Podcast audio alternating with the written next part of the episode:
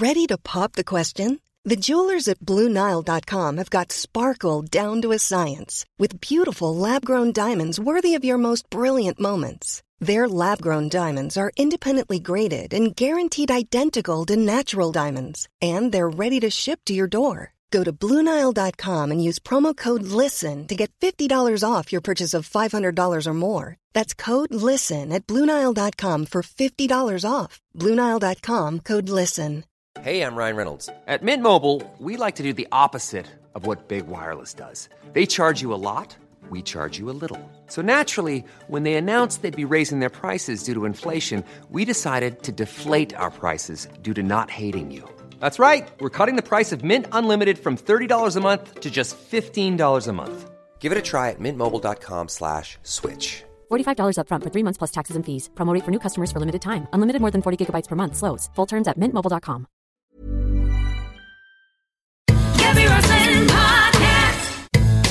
and thank you for tuning in.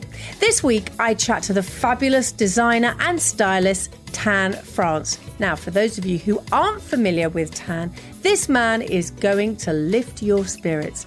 He's most well known for bringing us the hugely popular and heartwarming Queer Eye on Netflix, which he truly helps people in need of a lifestyle makeover. He also presents Dressing Funny on YouTube and the Netflix series Next in Fashion with Alexa Chung.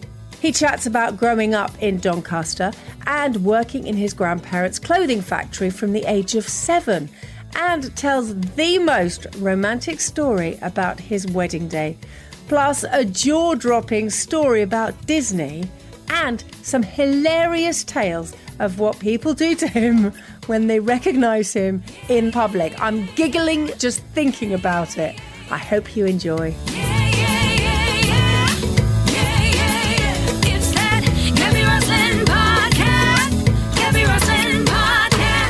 Gaby Roslin Podcast. Gaby Roslin Podcast. Gaby, Yes. are we not seeing each other? No, we're just talking. I mean, I did my hair, I put on a nice top. Well, weirdly, okay, here's the thing. So, apart from your hair, which I have to talk to you about because I know that only one person has ever put their hands through your hair, not even your husband. I want to be the next. But I, I felt that I couldn't just sit here in a tracksuit. I had to dress up for you. Oh, that's nice. So, did you? Yes. Even without a camera? Good. Yeah, no, because it's you, Tan. it would just be wrong to be a slob.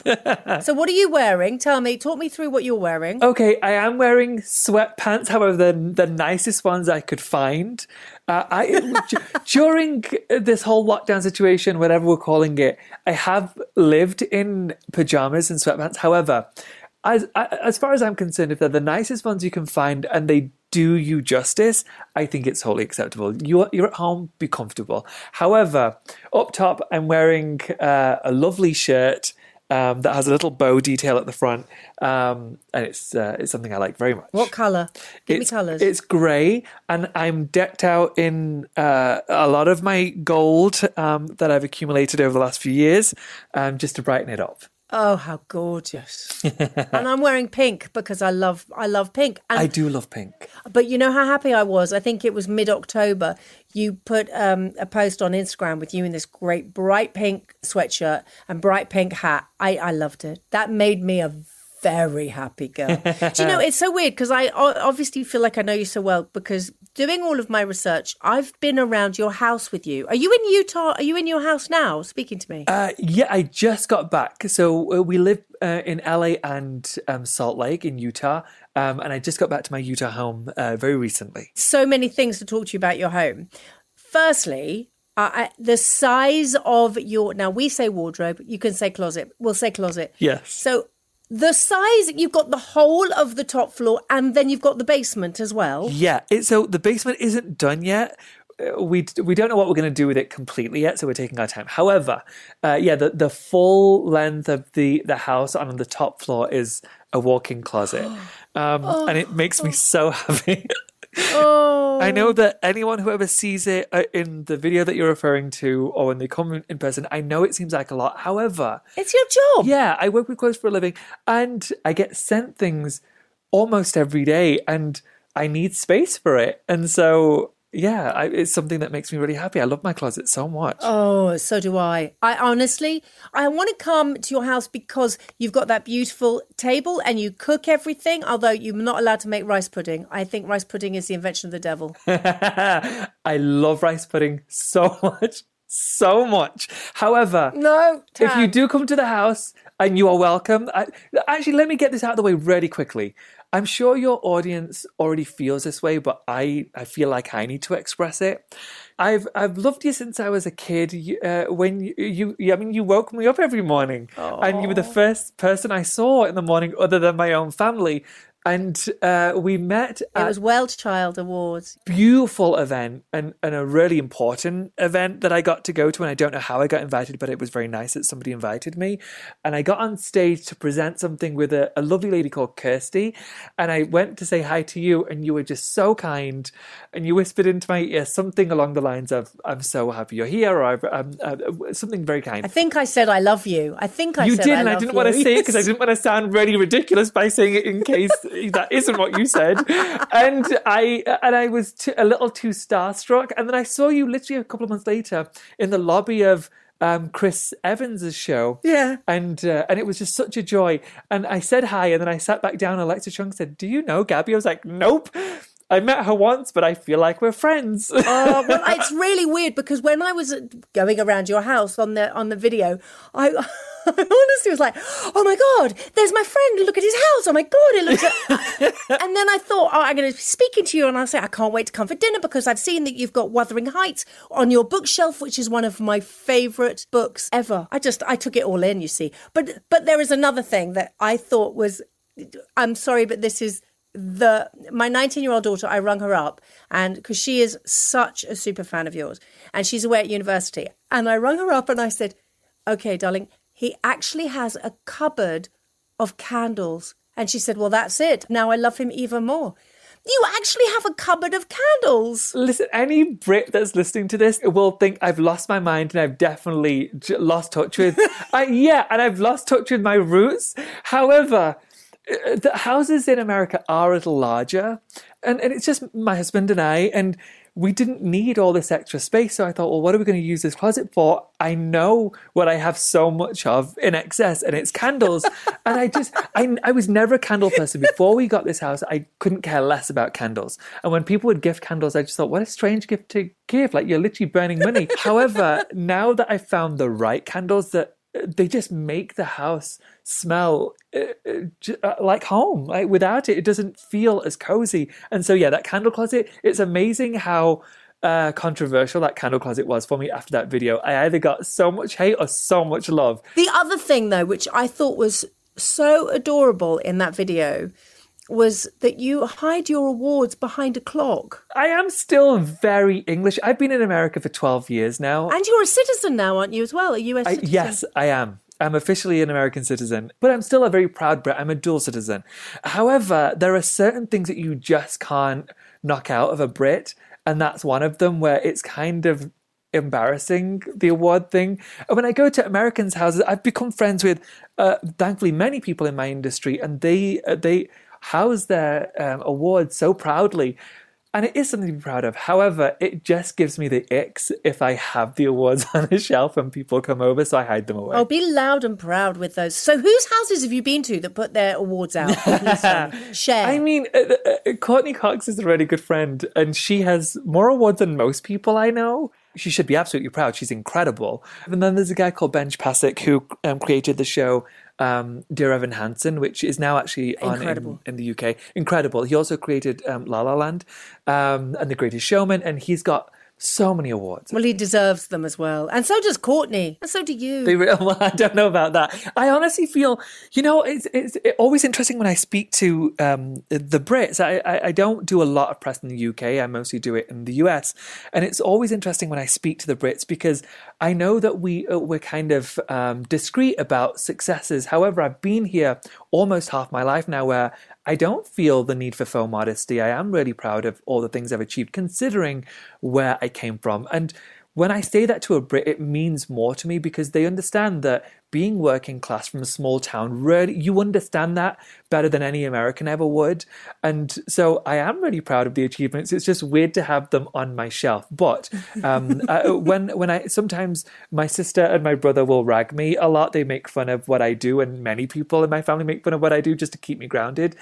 But I, I do remind them, look, it, this was sh- this is shockingly unexpected. Nobody expected Pakistani Tan from Doncaster to be here. Oh, and that's what makes it even more wonderful. And that's why I whispered in your ear, I love you, because actually that's what we still see. So in Queer Eye and, and um, Dressing Funny, which I think is, is brilliant, um, all of the shows that you do, that's what we still see. And that's probably, like you say, you're teased by your, by your uh, siblings. That's important. You're very, you just seem grounded and you seem excited. And when you were on Chris's show, and I saw you last time as well with Alexa, I just thought you're just a regular guy who's very much real and and it hasn't changed you this fame, has it? Thanks. Um, I'm going to take this clip and send it to my publicist um, because my publicists hate that I do not know how to play this Hollywood game. You're not meant to say everything you really think. You're not meant to talk about the things that you really feel. You're meant to just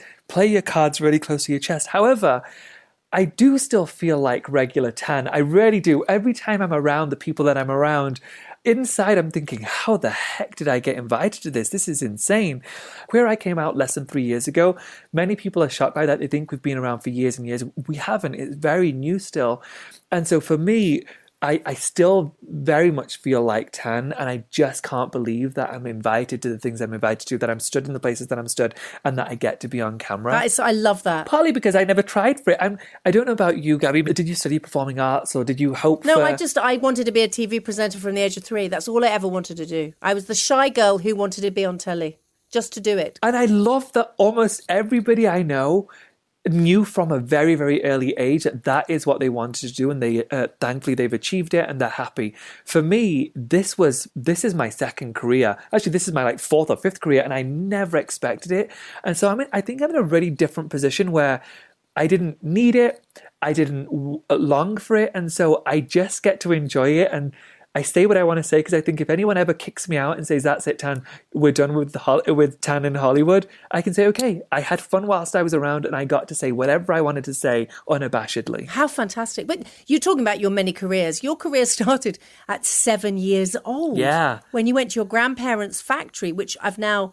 Am I right in thinking they were? You always thought they were making for Disney, but they weren't. you know, I, I wrote uh, a book and it's called Naturally Tan. I wrote in the book that I used to go to my granddad's factory. I used to work in my granddad's factory over the summer, and he made denim for Disney.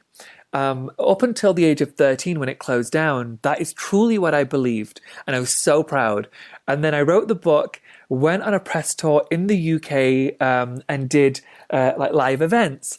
And my sister came to one of them and she rushed backstage afterwards and said, You've got to stop telling that story about Grandad's factory. And I was like, Why? It's such a proud thing to talk about. Um, and she said, No, no, no. You were clearly way too young to remember why it why it closed, why it got shut down. I was like, it didn't get shut down. He closed it down. He retired. She was like, no, no, no. It got shut down because it we were making knockoffs of Disney products. And I had no idea, and Disney had no idea. So I uh, I started talking about it very early on when people would ask about my career before this. When I was on the press tour for season one of Queer Eye, I talked about how I started to learn how to sew in a factory that made denim for Disney, and so Disney was wonderful. They flew me out. They they had me come to uh, their events, their their um, theme park, and then literally a year and a half later, I had to say, "I'm so sorry."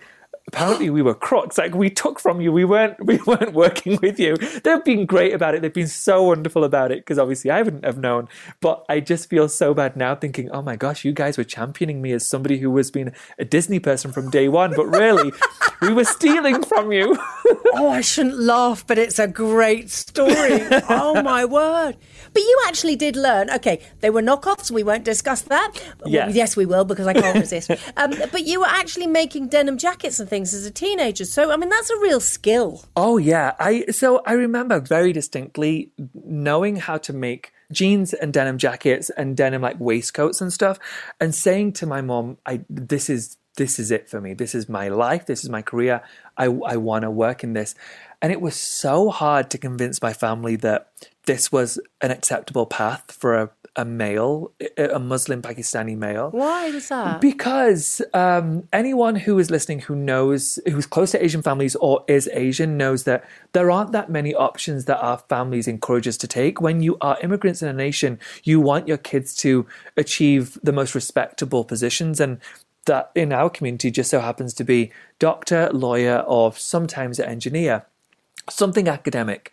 And so if you have a child who doesn't want any of that, all they want to do is make women feel the best they possibly can by making clothes for them. That is not something that boys do. That is not something that immigrant children do. Um, and so I fought an uphill battle constantly. Um, and even up until the point where I had businesses here in America that where I was making women's clothing. Even at that point, my mom, I think, well, not, I think I, I know, she assumed I was just selling printed t-shirts out of the back of my car at like a car boot sale and it was an established business that was incredibly successful internationally and she just couldn't compute that making clothes doing something creative could really uh, generate a career for somebody and success all they've ever known is academia achieves that not creative And how do they feel about it now? How do your family feel about this extraordinary turn of the past three years? they find it really strange and shocking. So they don't get much of anything in the UK other than Queer Eye. And they don't really see many interviews. So when I do do a press tour in the UK, it's really cute when I'll go over to my mum's house and she'll play an interview that I've done on it. Like, let's say, for example, Lorraine. And she said, Did you know you're on TV? I was like, Yes, I know, mom. I, I, I, do that for a job now. I just, I don't think they can compute. And I brought some of my family out to London when I was um, on a press tour there. And they saw me in public for the first time uh, normally I go straight to my mum's house or my sister's house and they don't see me out and about. So nothing changed for them in their minds. I was just their brother or their son. And they saw me for the first time walking around the streets of London and they found it so confusing. Then finally, my sister just turned to somebody who asked for a photo and she said, It's just stupid, Tan. I don't, I don't get it. And actually, that was perfect. It really did make it so clear that they haven't seen a change. I, I just get to still be regular Tannen. I, I don't know. Do you come out to LA and watch it uh, uh, by, by any chance, Gaby? Well, weirdly, the last time I was there was to, you talk about Courtney was to set up Courtney. I mean, I did meet her then, but um, uh, but it was to set up a friends special, and the guys came over and did a friends special over here, and I found LA a strange place. It is a strange place. I do agree with that. I didn't like it for many, many years. However, um, when I shot a show there last year, I fell in love with it. I was there for a, a couple of months, and for the first time ever, I thought, wow, I, I can make my peace here. So, um, the only friends I have there are industry friends. It's hard to make friends in your 30s, and all of my friends, I love them so much. However, at these events, you meet people and you just think, wow, I'm positive at some point you were a normal person, but you've forgotten how to just have a normal conversation or talk about regular things. And it happens so often. And I, I, I really tried my best to make sure that I never become that person. I never become the person who doesn't remember where they came from. And I have things that I would never have had as a, uh, a working class person in Doncaster. However, I still have the same values, the same morals. I live in Utah because I don't love the celebrity life. I don't go to clubs, I don't go to bars that most of the celebrities go to. I will go to events around the Emmys and the Oscars, and that's it.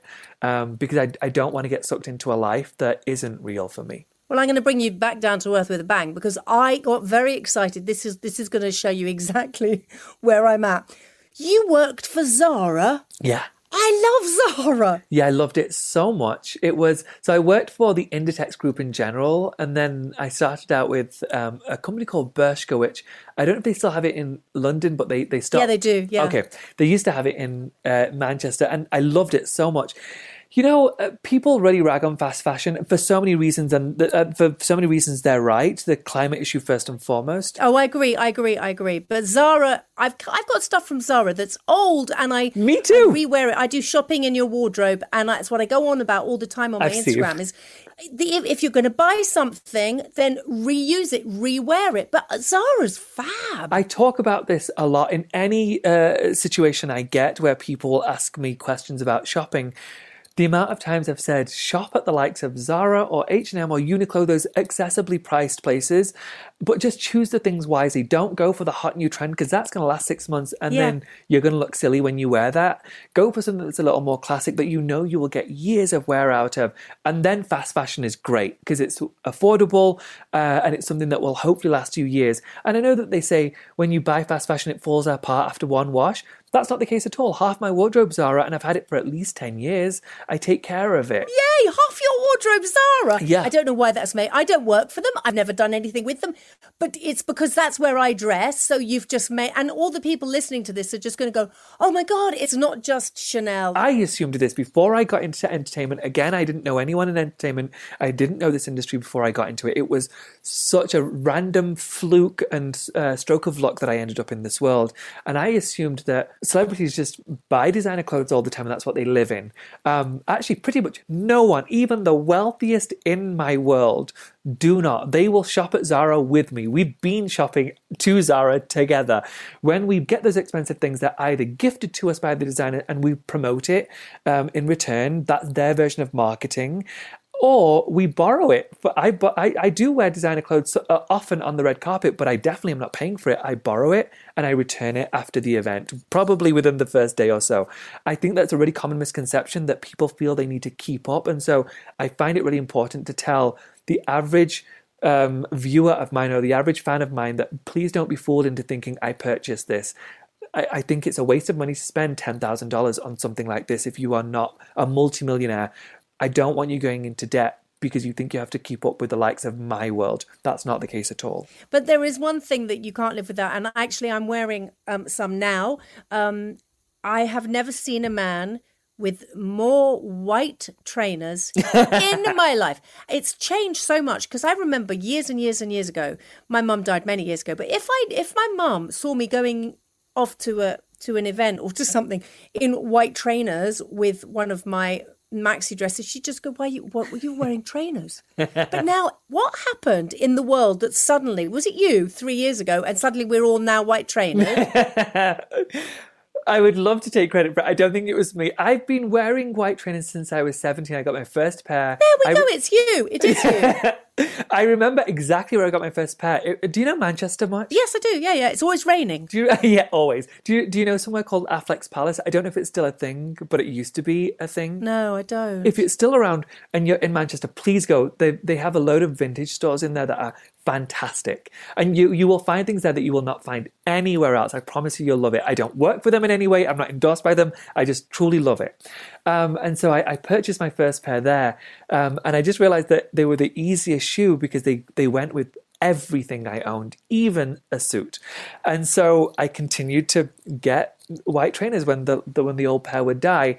Um, and so now every time I dress somebody, I will always put a pair of white sneakers, uh, trainers in their closet just in case they need them and they can't come up with something last minute. They, they're rushing out the house. Well, a white pair of trainers will go with everything if they're simple enough. Um, and I think that's a case for men and women or non binary, whoever you are. I think a white pair of trainers will just, they're the easiest go to. But it's awful. I've now become so. I also I love shoes. I've got uh, silly. I've got too many, and I just love them, and they make me very very happy. And I sometimes I just take them out just to look at them because I love them. yeah, me too. Oh, yeah, me too. But but my go-to are always I'm looking I'm looking at them. You can't see me looking at them, but I'm looking at them now. Are my white trainers? They've got a bit of pink and orange on the side, but just their go-to. I have so many pairs at this point because people know that I love white trainers. So the companies that gift things regularly will just send them. So I, I have probably 40 or 50 pairs. Every couple of months, I will do a really deep uh, purge of a lot of the things that I own. And there's a, a homeless um, LGBTQ youth center here in Utah. Um, and so I will take it there and I drive around Utah getting running my errands, going to the grocery store uh, and seeing these young LGBTQ kids around town wearing all of my clothes is so sweet to watch. And they're all in white trainers and it makes me so happy. Oh, I love that. Um, okay, so you live in Utah. To me, Utah is uh, it, you're too young, but the Osmonds. So do you just walk down the street and you see another Osmond brother? And do they sing? Um, and they called it puppy love, or do they go past you and go crazy horses? So okay, I'm going to give you. A, I'm going to tell you a little story that I don't think I've ever said before because my mum would kill me. I don't usually talk about my mum ever. So I was moving to Utah 12 years ago. I was living in New York for a short time. She asked me if I was going to move back to England. I said, no, no, I'm going to move to a different place. I'm going to move to a place called Utah. And my mom uh, is an immigrant. She speaks English perfectly well, but it's definitely her second language. And she definitely doesn't understand geography. Um, and so I told her I was moving to Utah. And I've mentioned many places I've been before. She had no idea where New York was. She didn't know where uh, Dubai was, none of those places. But when I said Utah, she immediately whipped her head around and said, Oh my gosh, the Osmonds live there. yes, yes. And I said, Mom, how the heck do you know that? You know nothing about geography. And she said, um, I have only ever had one crush in my life, and that was on Donny Osmond. Oh, that's it was so so, sweet and earnest. I know, it was so sweet. Um, and so she asked, Look, if you ever, ever see Donny or Marie, can you please just like get their autograph? I, I said, look, mum, people don't do autographs anymore. I'll get a picture, no worries. However, they don't actually live here anymore. The older ones do, but the younger ones live in Vegas. They have a show in Vegas, so they live there. Oh, so you haven't actually seen them? No, they're like three people in my industry that live here, and I've met two of them only in passing. Uh, do you know the show Modern Family? Oh my goodness, yes. Okay, great. Ty Burrell, who is the dad on the show, he lives here. And then he owns a couple of restaurants here. And then there's one other person, her name's Katherine Heigl. Um, she used to be in Hollywood. She's not really around in Hollywood anymore, but she was a big deal in like the early 2000s. Um, and she also lives here. So there's, there's literally three of us. Yeah, you don't really see famous people walking around Utah very often. Apart from, listen, if you wait in the right places, I'm sure you'll see the older Osmonds somewhere. Because I thought they had a, a theatre there years ago. I think they had a theatre there. They did. They don't have it anymore. Oh. I think it ended in the 90s. It might have been because of the Book of Mormon. They might have put them off. Yeah. Have you seen the Book of Mormon? It's so good. It's one of my favorite shows. I love it so much. Oh, don't get me on musical theatre because I love musical theatre more than anything. I went to something when I was 17. It was a date with a boy who wanted to take me to London for the first time. I was like, yes, wonderful. Let's go to something called Proms in the Park. Being South Asian, we don't really know much about theatre. We don't, we don't, our parents aren't definitely aren't taking us to that, not in the 80s. And he took me to watch Proms in the Park. And the most amazing woman I've ever heard in my entire life sang. Voice of a freaking angel. Her name is Ruthie Henshall. She sang Oh, isn't Ruthie fabulous? Oh my gosh. Her and I have become friends over the last few months by uh, Instagram, and it makes my heart melt. I love her so much. Um, she was the one who introduced me to musical theatre. She sang, that, uh, sang I Dreamed a Dream. I cr- literally sat there crying. I'd never heard the song before, but she was so beautiful. And then I made it my life's goal to watch as many shows as I possibly could.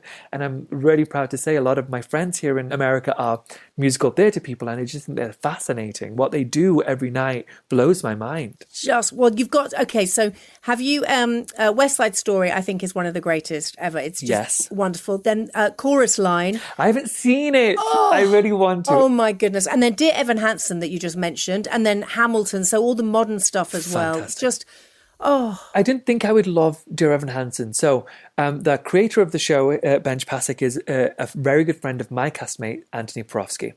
Um, and Anthony introduced me, and he's the nicest, uh, Benj is the nicest guy in the world. And he said, um, Have you seen my show? Nope, I have not seen it. Okay, I'm going to take you myself to see it. Wonderful. you are kidding me. Yeah, I know it was so nice. And so I saw the setup and it was so modern. I thought, I don't think I'm going to enjoy this. I like that musical theatre is usually harks back to the old times, old world. And I, I sat there blown away. I thought that what they did is so special. And I've seen it, I think, eight or nine times now with him. We go every time in New York. He's like, "Do you want to go watch me?" Yeah, sure, let's go. It's so much fun. I love it so much. Oh, musical theatre is just something that I always disappear into. I absolutely love it, and and actually uh, clothing as well. It's really interesting about. I, it's, I'm not going to use the word fashion because I think fashion suddenly people just go, oh no, I don't want about fashion. Yeah. But clothing is something that it's very weird. And and styling and everything something I've always always always loved. And secretly behind the scenes you know people have always said oh can you take me shopping? Can you do this? Can you do this? And I've always loved it. But it's for years you sort of had to be quiet about it. It was one of those things that you couldn't be loud and proud about. People thought it was shallow. isn't it weird? And now I think thanks to you guys and thanks to I suppose Trinny and Susannah all those years ago and um that people suddenly thought okay, it's not just about what you're putting on, it's about how it makes you feel. And Queer Eye, it's just about giving people that confidence through clothing through how they feel about themselves having their hair. It's not it's not let's inject you and let's make you look not like you. It's getting the real you out. And fashion does that doesn't it Yeah, I think that that's what is so special about Queer Eye. And I know that's arrogant to say, but oh it is special it is reality shows have been around for a very long time. Um, and they're called reality shows, and I've got my air quotes up because they are real people, but they are often so heavily produced. They would say, um, let's say, for example, we're talking about the Kardashians. Kim, Courtney said this about you. Courtney, Kim said this about you. And then they put them in a room and there's a fight. And that's pretty much every reality show. Whereas the creator of our show and the, the person who, who directs and runs our show, her name is Jen Lane she um, on the first day she said we're going to try something different. We are going to do the most real version of an unscripted show that you've ever seen. So we're not calling it a reality show. It is an unscripted show. So there's no producer whispering in your ear saying and now you should say this and this person said this about you. None of that. Let's say for example my scene in a store. I say i need you're allowed two to three hours. I always take three hours because it takes them a long time to dress. I want my three hours. I want my cameras to be here. And so you go those three hours talking about whatever you want to talk about, no producer in your ear. So everything we say is completely what we feel, not what a producer or director wants us to say. And we never ever have reshot anything. No, no matter how important it was, if something, if a cameraman missed it, if the sound guy missed it, it's done. We want that hero, the person that we help, we refer to as heroes. We want those heroes to feel like it's just me and them. And that, that, uh, they've got our undivided attention, that, that we're not being coerced into anything, they're not being coerced into anything. And so that's why I think the show is so beautiful. Um, what we achieve is uh, the most real version of reality. And so when I'm, I'm talking to them about clothes, what I'm saying is really how I feel. I don't care that this thing isn't in fashion anymore. I don't care that you think that you're too big for skinny jeans. You're not. I want you to feel just as gorgeous as that person who's a size zero. And let me tell you, that person is size, uh, who's a size zero has just as many body hang ups as you do. Now, let me put you in this and tell me how you feel. I don't care if it's not trendy. Just tell me what you feel about yourself in this. Can you be kinder to yourself in this than you were in the thing you were wearing before I met you? And if the answer is yes, this is the direction we take. It's not my agenda. I'm never trying to put them in something that I think is the right thing because it's hot right now. It's everything is based on who they are and the life that they want. And I think that's what makes Queer Eye so special and what I'm trying to push as far as style and fashion goes. And I've had so much criticism from the fashion community who no why will, I'm just going to say the word, who will bitch at me constantly saying he's not about fashion. He's just a wardrobe stylist. So he's helping people um, look like regular people. And I just think, yes, I know you hate me for that, but that's exactly what I want. I want them to feel like themselves. I don't want them to have to compete with Ariana Grande or Nicki Minaj or any of those people or Julia Roberts. I want them to be the hero of their own life. I want them to look in the mirror and think, I still feel like Jane. I'm not trying to look like Julia Roberts. I still feel like Jane, but the best version of Jane. And that's why it works. And that's why every single time I laugh, I cry, I laugh again. I feel it just makes me feel very excited for all the right reasons. And I and that's what clothes can do to people. And I get so many people um not obviously as many as you, nowhere near. But I get lots of people saying to me, "How do you dare do that?" And I, I'm scared to mix patterns, and I'm scared to wear color. Yeah. Because I go on about color a lot because I think, especially at the moment, everybody's very, very. You know, there's a lot of people who are very, very down and feeling very scared and very frightened. Yeah. And you just realize that it's just those simple little things. And the the pastor one that sticks in my mind is that what you did with with him, what you how you made him feel by putting Yeah. on that jacket, Yeah. and then the t-shirt, and then the black trousers. He just he looked like he'd been elevated to a place that he'd always wanted to go to. Yeah. I think sometimes they're waiting for somebody to say it's okay for you to care about how you look. Um, I think there's been so much shame associated with taking care of yourself and doing what feels right for you because it seems selfish and egotistical. I know the words self care, that term has been overused at this point. We're exhausted with it. But we talked about it so much in season one because that is what it is. It, take care of yourself, make those small changes that really do change the way you view yourself. I did a big tour a couple of years ago where I was uh, uh, on the road literally every two days I was on a flight and I would visit a different university and I would talk to them about what they think of themselves when they look in the mirror. If they feel negatively when they look in the mirror and they think, well, I look like a slob, nobody wants to date me, I haven't got the life that I want, all I'm asking is that you try. Buy something that you want, not just because it's a thing that you need for work, not because you need a black suit, you need this dress for work. Buy something that you want, that you like, that you've never dared to put on your body before. When you put it on your body and you look in, uh, look at yourself in the mirror, if you don't feel better, then I will accept that and I will never harp on about it again.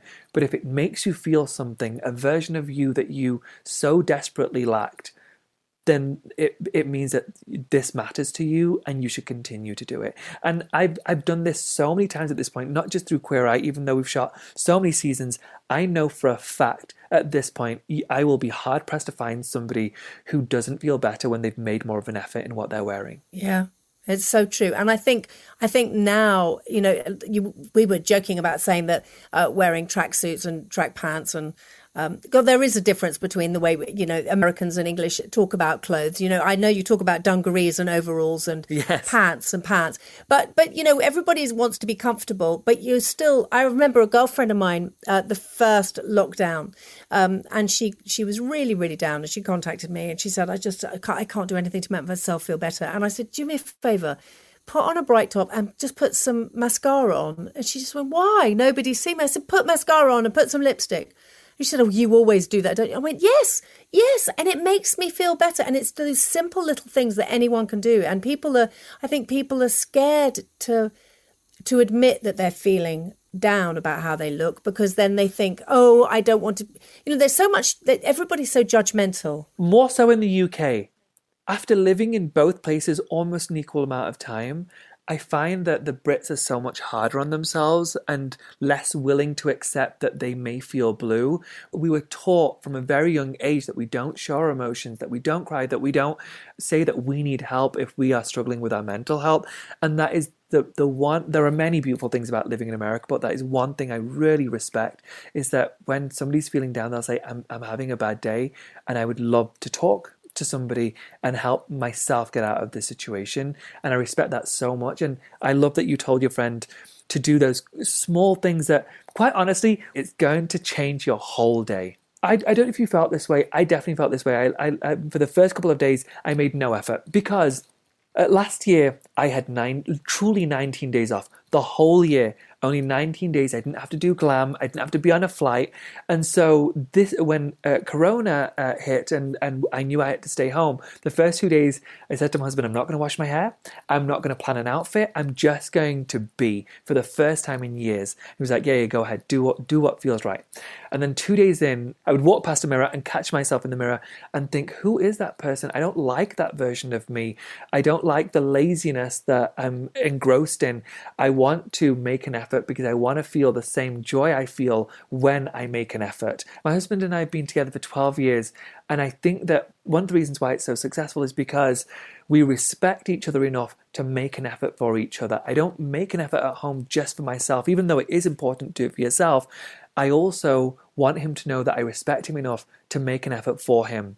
And he does the same for me without having to ask. And that really that really is important. You two are so cute together. I, uh, does he still leave a note for you every single morning? Yeah, pretty much. When did that start? How did it start?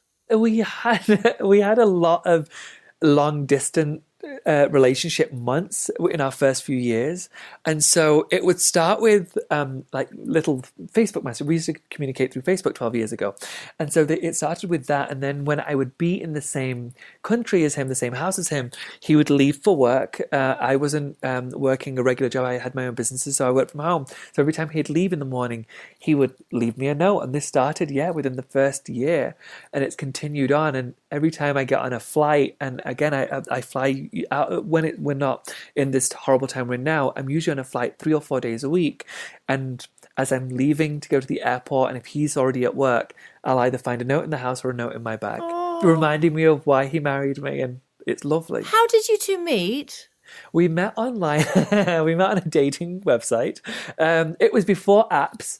Uh, I'm 37. He's 43. We we met on a dating website where you had to um, connect to your Wi-Fi, which took a while.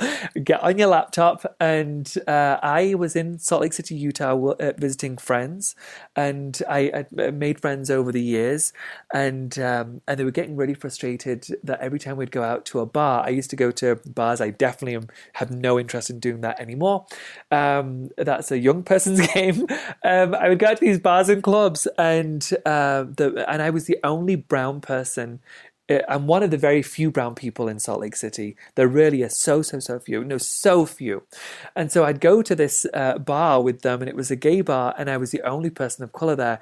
And people just found it fascinating, and they thought I was exotic. They could, they didn't even know where Pakistan was, and I spoke with this foreign accent. And so I would get the attention of the people that they, my friends, wanted to date. And so they said, "Look, we're going to stop this. We're going to put you on a website so they can't hear your silly accent and fall for it. Let's put you on this website instead." And so uh, I, I got on a website, and within the first couple of hours, um, Rob messaged and said, "You don't look like you're from around here." And my response was, Sorry, the first couple of hours, it was that quick. It was that quick. And Wow. he reached out and said, You don't look Wow. like you're from around here. And I responded to say, Yeah, no shit, Sherlock. And uh, and he apparently liked my, how sassy I was. And so he messaged for a few days. Uh, I didn't want to date. I was only on there because they wanted me to be on there. I had no intention of dating. I, I wanted to be single for a while. I'd gotten out of a, a relationship where I was dumped um, and left for somebody else, and it, it destroyed me. And so I wanted to be single for a couple of years and really be good being single, and I was. And so I had no I, no interest in dating. But he wore me down, and um, a few days later we we got um, lunch, and it went really well. And um, and then we saw each other every day for the next few days until I left, and the rest is history. We we we we saw each other every day via Skype. That is so adorable. So tell me about your wedding. Was it completely incredible? I so we we got married twice. We got married in the UK. Uh, uh, that was our first one, and then we had to get married a second time in the US for my green card. Um, a few years later, so we got married in the UK. Um, we'd been together for a year and a half. We got married at the Islington Town Hall. We didn't want a big wedding. We've never been the grand gestures kind of people. We do everyday romance. We couldn't care less about commercial uh, romance or romance that is just a one off. Uh, we don't see spending a lot of money on something or going into debt as romantic. And so we decided to go to the town hall. We had two uh, witnesses, and I had chosen my suit a few weeks in advance, and so had Rob. But when it came to the wedding day, Rob put his suit on and he didn't like it. He just felt really unhappy with it. And he and you should feel like your very best on your wedding day. And he loved my suit and he was sad that he didn't feel the way he wanted to feel in his suit. And so I took my suit off and gave it to him to wear. So he felt wonderful. And I wore his suit, which was a size too big. and uh, it looked like I was wearing my dad's suit. It was horrible on me. Uh, but I didn't care because he felt beautiful. Oh, my and word, It made me really happy. Yeah. But that's the most romantic thing I've ever heard. We definitely don't do grand gestures, but yeah, just little things like that. You, you got me there completely with that one. Um, so d- now, uh, something I always ask on this podcast is what makes you laugh? Because you do, you smile. All the shows that I've seen you going on, and all the chat shows, you just have this smile. And in and in Queer Eye as well, you have that smile. And I can tell when you talk about uh, Rob that you have that smile. So, what makes you properly laugh, belly laugh? I love comedy so much, um, which is why I created the show Dressing Funny. So, if anyone hasn't seen the show, I take comedians shopping, some of the most incredible comedians. And so, what makes me like fully guffaw, like so, laugh so hard, is usually a comedy show. I have nobody in my life and I've said this and it's very harsh, but I've said this many times before to groups of people. If you don't make me laugh, you're not in my life. I'm not a very serious person very often. I'm incredibly playful. And I like that you said you always see me smiling in whatever I do. My castmates will say, if they, you ask them one thing about me, I've watched many interviews with them and they all say exactly the same thing. Tan is the happiest person, the most positive person you'll ever come across. No matter how Oh, crappy things are, I will find a way to make it myself happy and to and to be positive and Yes. convince people that Yes. I know it's terrible right now, but there's still light at the end of the tunnel. It's going to be okay. And we're going to work together to make it okay. And so I always have a smile on my face. Um, but to make me really laugh, um, it, it takes somebody who knows me, knows my humor. I do. I hate to say, I know it's cheap and tacky, but I love some vulgar humor. I love an inappropriate joke. Um, I just like somebody who is witty. I don't know if you did. You meet Alexa Chung the day Yes, that I we did. Yes, I have okay a couple of times. her wit is so inappropriate sometimes, but because it's in a, a moment that we shouldn't be making that joke and that's the last thing you should be saying, that makes me laugh so hard.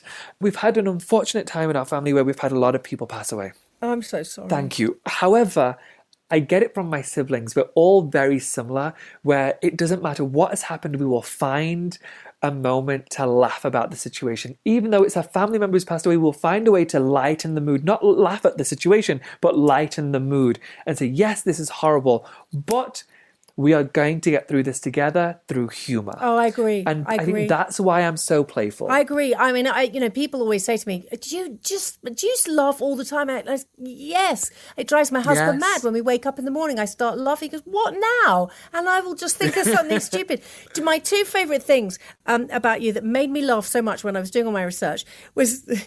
You say that strangers come up to you and lift you up and bounce you. Yes, not anymore. No. They had to stop because uh, we uh, every time they come up, I now have to say, "Do not lift me."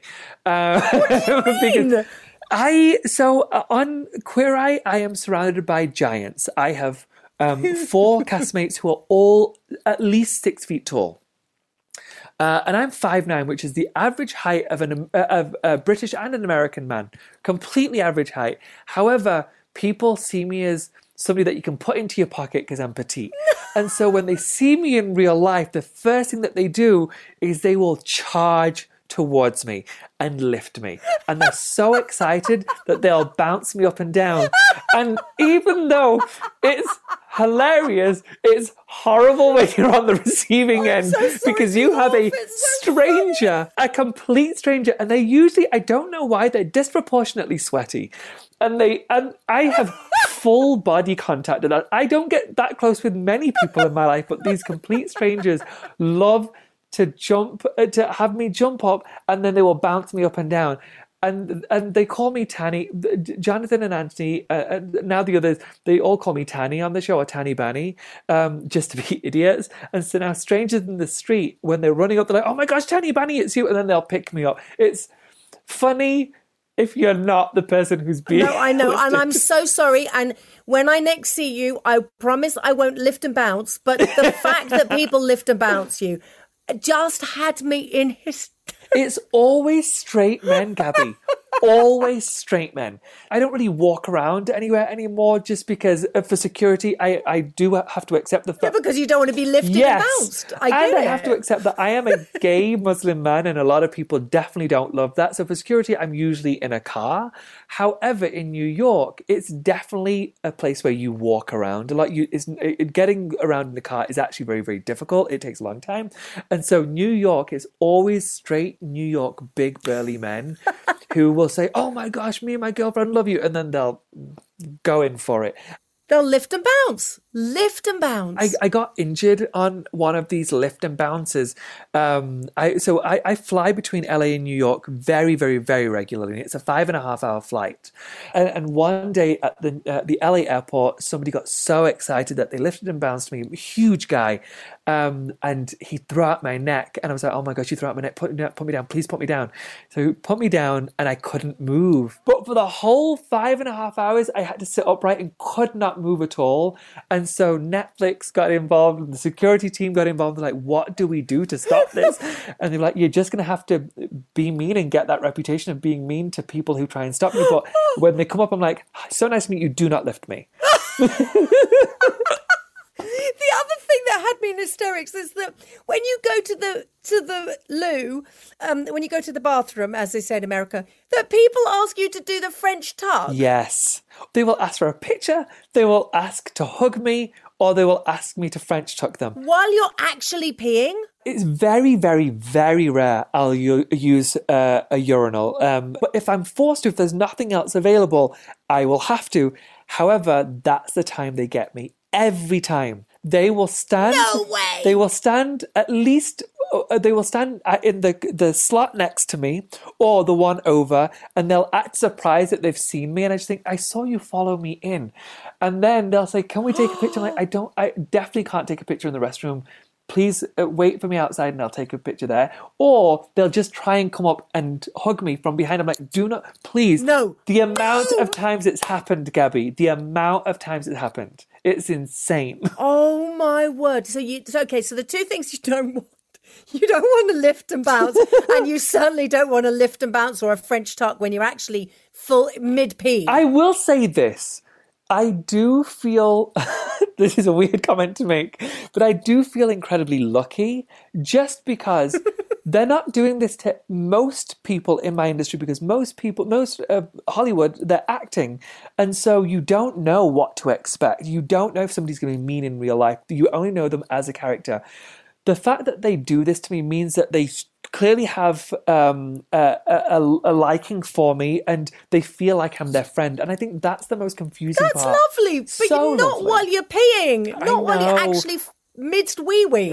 Let me tell you. So, so it, I started to figure it out when I was in New York. I turned a corner, and this was maybe a two or three weeks after the first season came out. And uh, this group of girls saw me uh, turn the corner. Like, "Oh my gosh, what are you doing here?" Within without skipping a beat. "Oh my gosh, what are you doing here?" And I realized that, oh my gosh, they think they know me. Yeah, yeah. And they think I know them. They think I'm their friend. And so we learned a trick from a friend of ours who has been in the industry for a while. The way you do it is you say, Hi, my name's Tan. And that stops immediately. And they- they start to realize, oh my gosh, I'm treating him like I know him. He doesn't know me. I don't actually know him. I just think he's my friend because of TV. And so uh, that has that has done me so well. Every time that happens, every time somebody screeches all of a sudden as if they've just seen their friend from 10 years ago, I say, "Hi, my name's Tan. Nice to meet you. What's your name?" And it takes them right out of it. And they're like, "Oh my gosh, I'm so sorry. You don't know me." I'm like, "No, I don't know you, but it's so nice to meet you." Next time you're in uh, the UK, just please let me know because I just want to. I will. I just want to sit and laugh with you, Let's go to dinner. I would love that very much. and let's go shopping together. I mean, yes, of course, I would love that. To. Zara. a quiet one though, not one of the busy, uh, uh, not one of the busy ones on Oxford Street or whatever, or Regent Street. Let's go somewhere. no, quiet. no, no, no. Actually, wait. I know we're wrapping up, but I've got a question for you. Go on. It's only fair. All right, yeah. Um, d- uh, did have you been tempted to do anything in the TV space in clothes? Oh my god, desperate! I desperately want to. Everyone keeps wanting me to do shopping in your wardrobe on telly. I've just got to find the right way to do it. Okay, good. I cannot tell you what an utter joy you are. Really, really, really, you are. I've loved it too. Stay safe. I know that things are scary out there right now, but please stay safe. And uh, when the world opens back up again, I'll be in London, and we we shall for sure get dinner. Bless you. Thanks, Tan. Take care. Bye. Thank you so much for listening. Coming up next week on that Gaby Roslin podcast, the one and only Sir Michael Palin. That Gaby Roslin podcast is proudly produced by Cameo Productions, music by Beth Macari. Please press the subscribe button and it will come straight to your phone on Apple Podcasts, Spotify, or wherever you choose to listen. Also, please rate and review us on Apple Podcasts. I've